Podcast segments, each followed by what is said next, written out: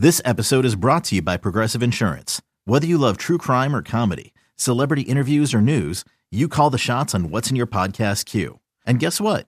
Now you can call them on your auto insurance too with the Name Your Price tool from Progressive. It works just the way it sounds. You tell Progressive how much you want to pay for car insurance, and they'll show you coverage options that fit your budget. Get your quote today at progressive.com to join the over 28 million drivers who trust Progressive. Progressive Casualty Insurance Company and Affiliates. Price and coverage match limited by state law. You could spend the weekend doing the same old whatever, or you could conquer the weekend in the all-new Hyundai Santa Fe. Visit HyundaiUSA.com for more details. Hyundai, there's joy in every journey.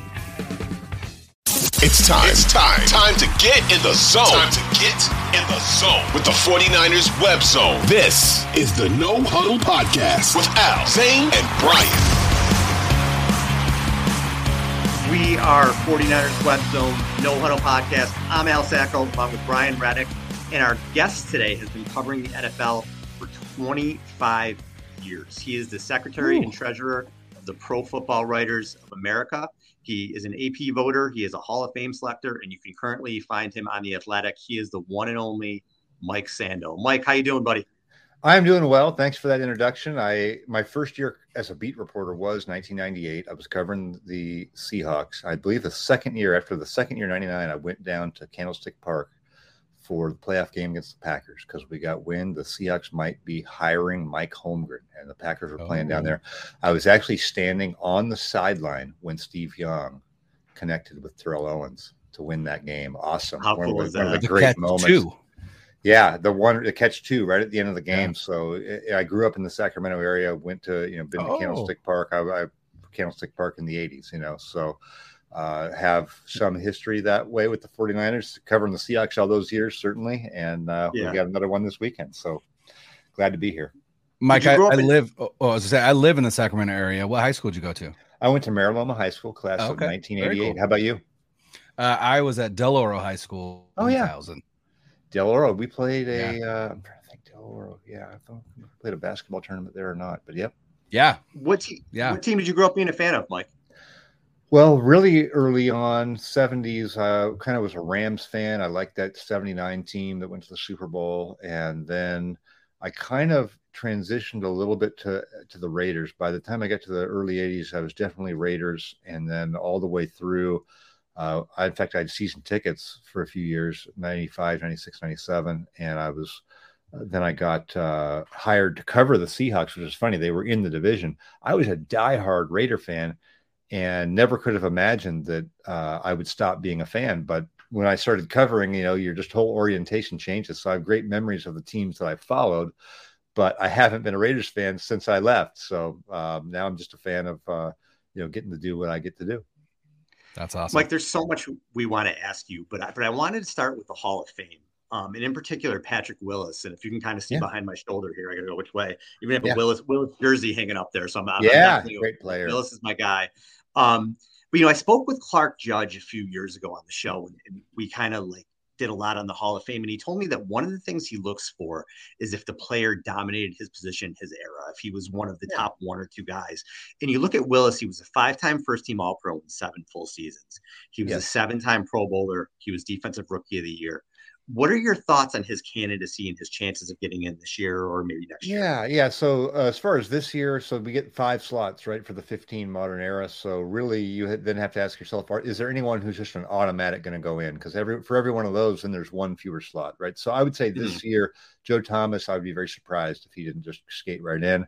I probably think it'll be that way for uh, Darrelle Revis as well. Mm-hmm. We never know. Sometimes there's surprises. I even thought last year DeMarcus Ware might be a first ballot guy. He wasn't. So I'm not saying any of that set in stone. All this has to be discussed. Weird things can happen. They can go in different directions. As I've said before, when you have 15 candidates and five slots, there's 3,000 unique combinations of five possible, right? So we don't know what it's going to be. But right. I would say there's probably, let's just say there's three spots available this year. Uh, is Patrick Willis going to be one of them? I got no freaking idea. Uh, I think he's going to go in the Hall of Fame, though. I do think he's going to go in at some point. Sure, yeah. And there's some wild card guys like uh, Devin Hester's a little bit of a different candidate uh, because you know, the impact of special teams is a little different. You look at his total number of touchdowns, not that many, but every week he's one of the top two game plan considerations for every team they played, right? So that's a little bit of a hard one, right? I mean, is he going to go? He should go right in if we're talking about the best returners ever. He'd be first ballot, but that's a right. little bit of a weird one. I think the receiver thing is always fraught when you have multiple. There's there's three really good ones that have been in that room before is there a log jam broken? We're sort of where we were years ago when it was Cris Carter and uh, Andre Reed and Tim Brown. They were all going to get in, but they're sort of log jamming at the at the funnel, right? And I feel like that's where we've been with Andre Johnson, with Reggie Wayne, with Torry Holt. They're all going in, yeah. but they can kind of siphon votes off each other because when you get down to that final five, you may only pick one of them, and I may pick one, and you may pick one other, but one of them's going in. It's just when is it going to be this year? So that makes it really unpredictable. Really good pass rushers with with Dwight Freeney joining the mix with DeMarcus Ware, Jared Allen. Mm. I think there's good competition this year. I think this year is a stiffer field of competition. It feels like than it was last year. What does that mean for Patrick Willis? I don't know. He has to compete against Zach uh, Thomas, right? So there's right. two guys at, at a position. There could be even if I like, I would think that Patrick Willis would have more of the votes but if 25% of people like Zach Thomas better, that complicates the ability of Willis to make it in, in any given year in a competitive field, right? It doesn't mean that people don't, doesn't mean that three fourths of the voters don't think he's Hall of Famer. They might, but there's all these different combinations that make it really, really hard uh, to predict. And do, then, um, you, oh. sorry, Brian. I was, I was just going to ask if his longevity hurts him at all.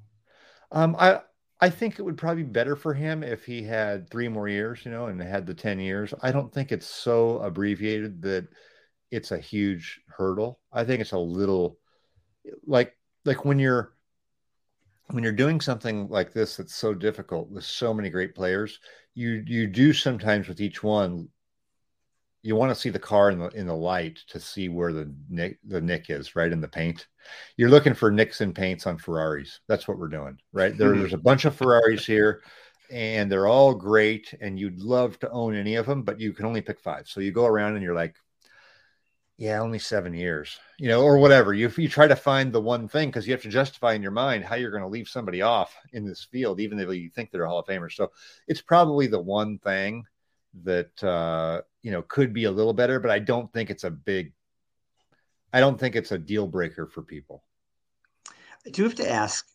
I guess one more name that would pop in my head is what do you think the issue was with Roger Craig that gave people pause with? Yeah, that's a great. Eh, so Roger Craig breaks the mold a little bit of running backs. I think that uh, for most of the running backs that get in the Hall of Fame, there's a certain spot they are in the all-time rushing list, right?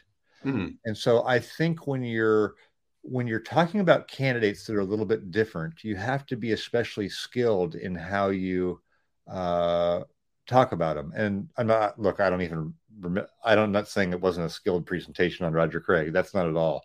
It mm-hmm. takes it put it this way. It takes probably the membership or the whatever the selector panel um, longer to probably be able to to conceive of where they of where they are in the mix, right?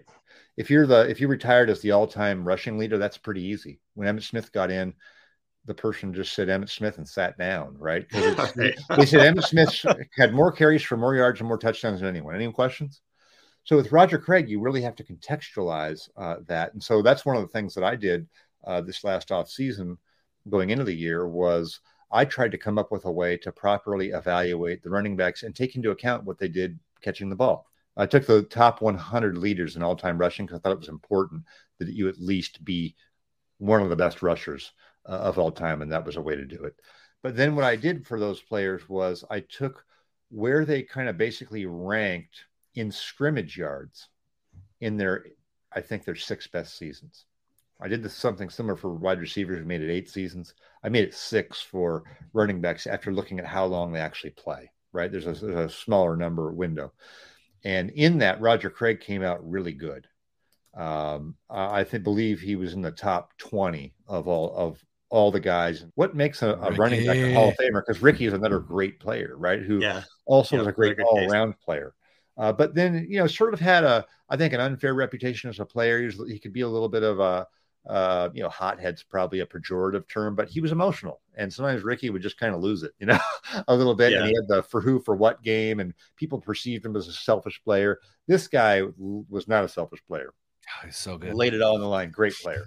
I mean, he he's the type of guy you want on your team to, to, just sort of like in the old parlance of you want to go to battle with or whatever.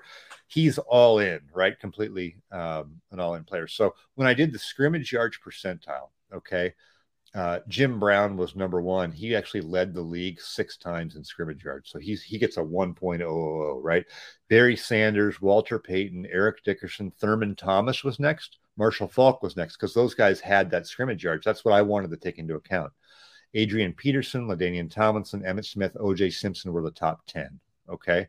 LeSean McCoy, Tiki Barber, Curtis Martin, Ricky Watters, Tony Dorsett, Clinton Portis, Edgerrin James, Marcus Allen, Matt Forte, Ottis Anderson was 20, and Roger Craig was 21. All right. Ottis so Anderson. Wow. Yeah. Yes. You wouldn't think of Ottis Anderson, you know, as much. People wouldn't nowadays. Ottis Anderson with two T's. Look him up on YouTube. Second player. but uh, the issue, the thing that knocked down Craig from being even higher was that he had about five great years of that. So he had five. His sixth year drags him down. Hmm. Like all of the guys in about the top 17 are pretty darn good through six years by this measure. So hmm. if we just did a five year window, for uh, uh, Roger Craig is bumping up probably. His sixth year kind of dragged him down. So that's how I did it. I think he's definitely in the mix. Joe Perry was a few spots lower than that. Uh, you know, another 49ers all time great, but um, certainly he's in the mix. Craig is.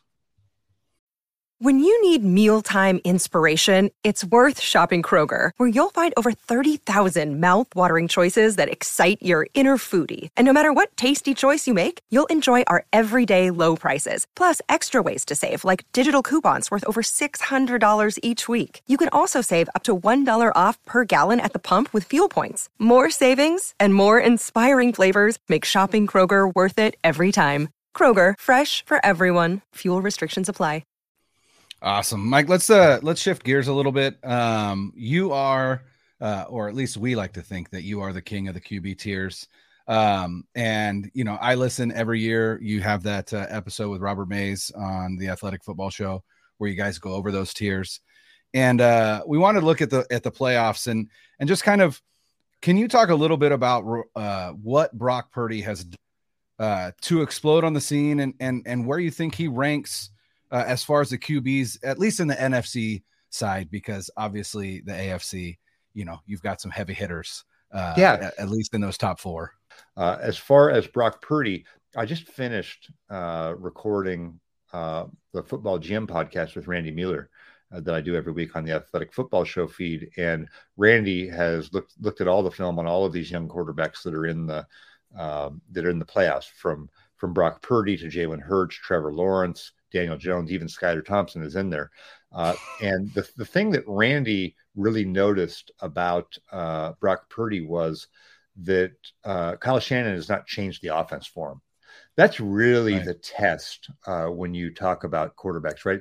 Every quarterback sort of either limits you or expands you in what you can do, right? And in the big picture conversation of Jimmy Garoppolo, the 49ers kind of wanted to expand it a little more, right? Because they, they, they thought it's good, but hey, could we get could we even have another gear? But with Purdy coming in, uh, it doesn't look like we've seen Shanahan have to really limit what he wants to do. And then we also haven't seen him kind of melt down or have the situations. That was, uh, I thought, a great point that Randy made when we were talking was like late in the down. He doesn't have he hasn't had those kind of Garoppolo moments because Jimmy has had some of those sometimes where he makes the boneheaded play oh, yeah. under you know under duress or whatever, and you're like, oh, that's the one play he couldn't make. And even in some of those games in the past against Seattle, he made those, right? Where you're like, oh, they're going to beat Seattle. And then we had this one interception in the third quarter. It was the one bad ball, the one what you couldn't make. So Purdy hasn't been pressed to that point yet. And look, he's not going to be uh, 100 and 0 as a starter in his career. It's coming, right? You're going to have an off game, and we shouldn't overreact when it comes. But so far, he really hasn't shown the cracks. You know, 11 touchdowns, two interceptions in his starts, 8.9 yards per attempt, 109 passer rating. 20% of his pass attempts are explosive gains, which is a really high. If you're around that, if you're around 20% for a season, you're going to be that's can be MVPs, can be in that in that range. So, you know, I wish I could say. Uh, well, I don't wish I could say. I mean, I, I thought I would be able to say that there's some limiting fatal flaw, um, you know, but I, but I just I don't know that anyone's seen that. It looks pretty good. It's pretty seamless.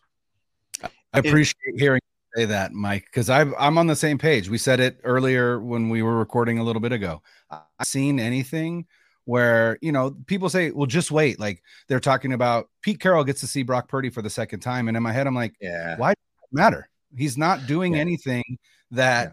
You can be like, if we take this away, then then then we'll be good, right? He's yeah if you take the yeah, middle, he'll, he'll, take the outside. You know, it's it's. Yeah, it's I'll say impressive. this though. I'll say this though. Like about four or five games into the season on Geno Smith, I was asked these questions, and I, and my answer was, you know, I'm not seeing anything that makes us look like a fluke. Like he, mm-hmm. he's accurate, he's poised in the pocket. But the one thing I did say was, you know, over the course of a 17 game season, it's harder. You know, this is somebody who's sure. been a backup, and to do this, to let people really get a lot of film on you, it doesn't mean that you're flawed or you're not a good player it just does get a little bit harder over time. The the more exposures, the more okay. Let's all look at Purdy. You know, all right. You we got our whole staff looks at him. Playoff game. Seattle knew that if they got if they won this game, so maybe they've really dug into Purdy to a level that you didn't do in Week 12, right? When you're coming off it, maybe they looked at all of his college tape again. Maybe they just have a couple of things that that they think they can see now that uh, leads to an interception in the third quarter, right? That that just happens to everybody. It's happened to Geno Smith. Yeah. It's looked a little harder for Geno as the season's gone on. It doesn't mean he's done mm-hmm. bad. It's just, you know, that would probably be the thing that you're just not always going to average 8.9 yards per attempt and have 11 to two touchdown interception. That's for nobody. Nobody's going to have that. So the evening out is coming sometime. It doesn't mean he's bad, but it could come right. maybe not this week, but maybe it's next week, right? It's going to happen sometime. Mike, the Niners started this year and it was a little frustrating because they had trouble scoring consistently. Over their first 11 games, they scored 249 points, 22.6 per. And then in the last six games, um, they scored 201 points, 33.5 per, and they scored 23 offensive touchdowns in the last six games after just 27 in the first yeah. 11. So we know Purdy's been a difference what he's come in and done the quarterback position, but the addition of Christian McCaffrey has been oh, yeah. so much to this team because and the offense has, run through him. What is it that he does that has just made everything gel for the Niners so well? To me, what he did was make it not be a critical issue when Deebo Samuel went out of the lineup.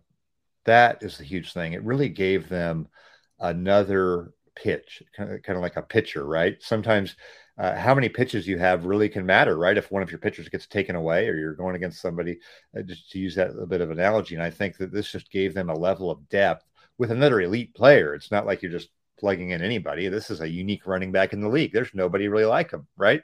He can catch a five yard pass and go 85 yards. He can run a option route. He, he can run a route in the red zone and and and beat you.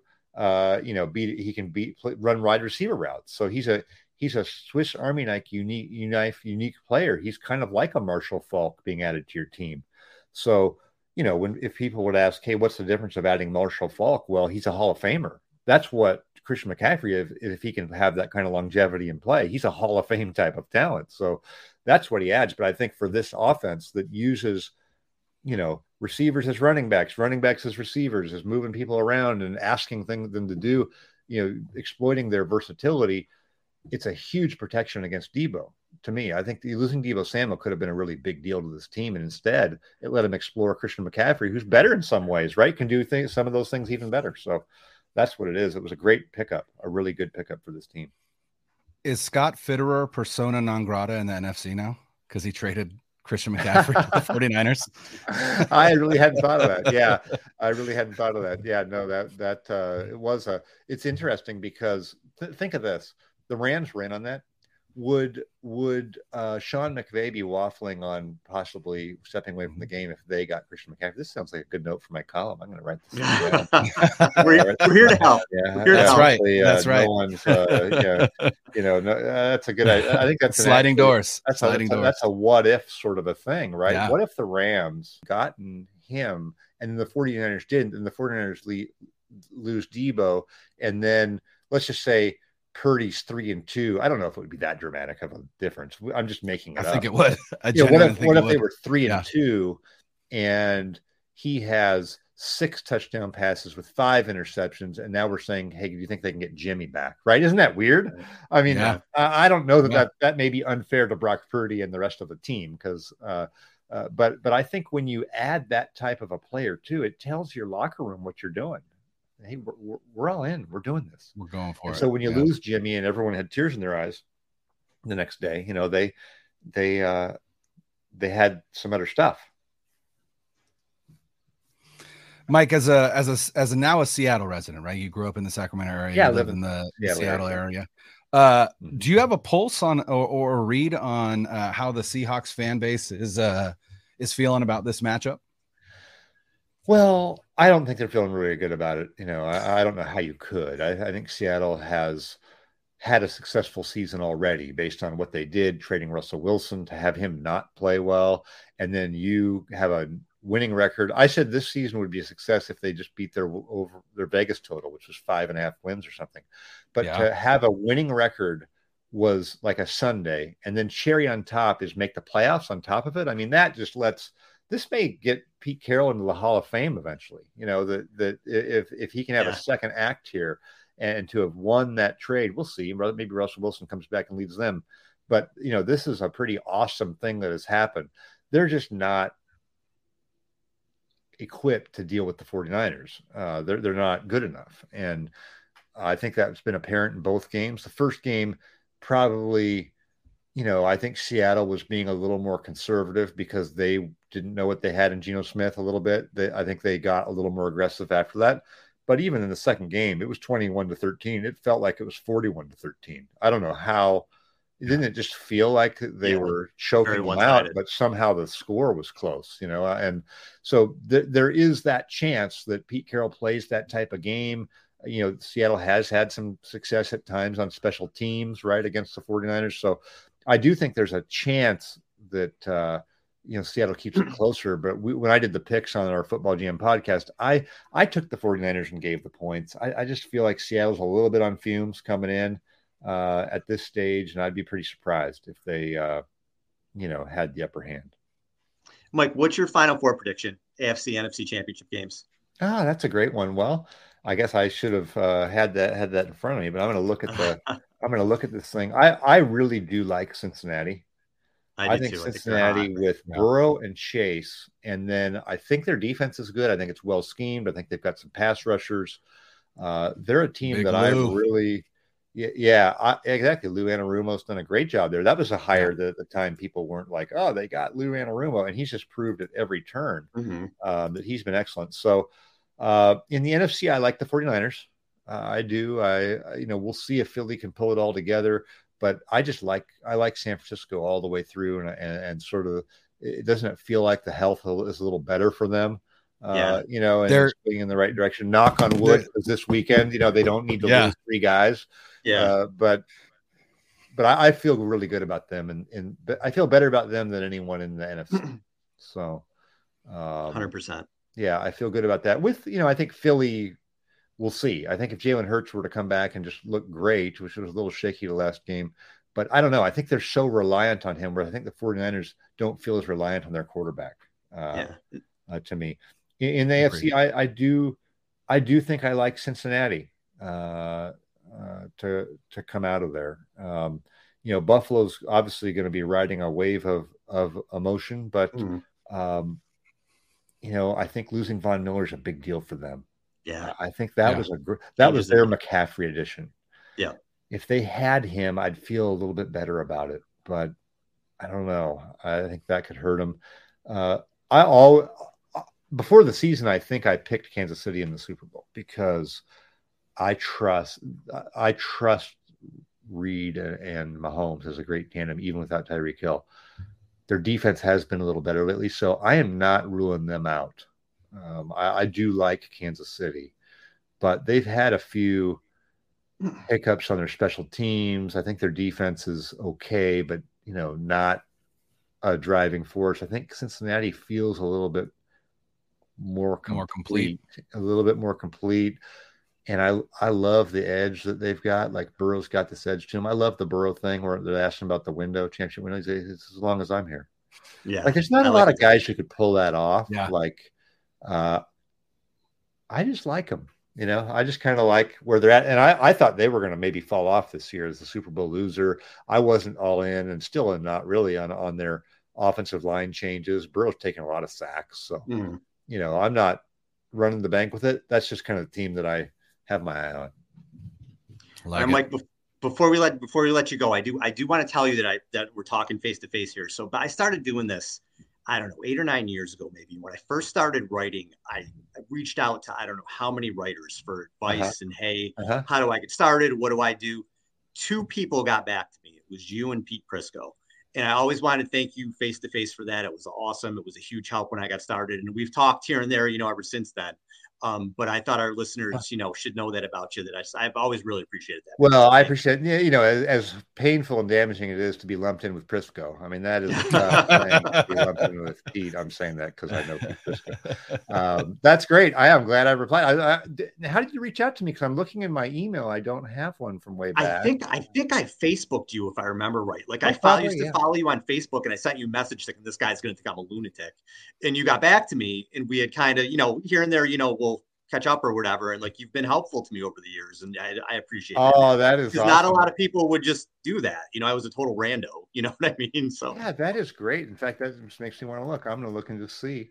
yeah, it was Yeah. years. I mean, it might have been ten years ago, nine years Yeah, ago, yeah. long. Back then, but- I was covering NFC West uh, for ESPN. Yeah, and, ESPN, yeah, yeah. and I, and I at that time, I, I think my yeah, we we were putting stuff on Facebook and trying to, y- you know, uh, r- expand the audience and all of that. And I've always enjoyed that. I when I was doing, especially when I was doing kind of a blog type stuff like we were doing then at the NFC West or before that Seahawks, I really loved that instant feedback and interaction. So I'm glad I got back to you and and glad you're doing what you're doing. I really enjoyed the discussion.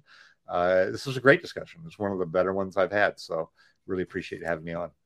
appreciate it, Mike. Well, Thank you so much. It's it's been an honor, Mike. Thank you so much. Hey, thanks. Appreciate it. Enjoy the game this weekend. You too. Thank you. Take We care. will have a good one. Okay.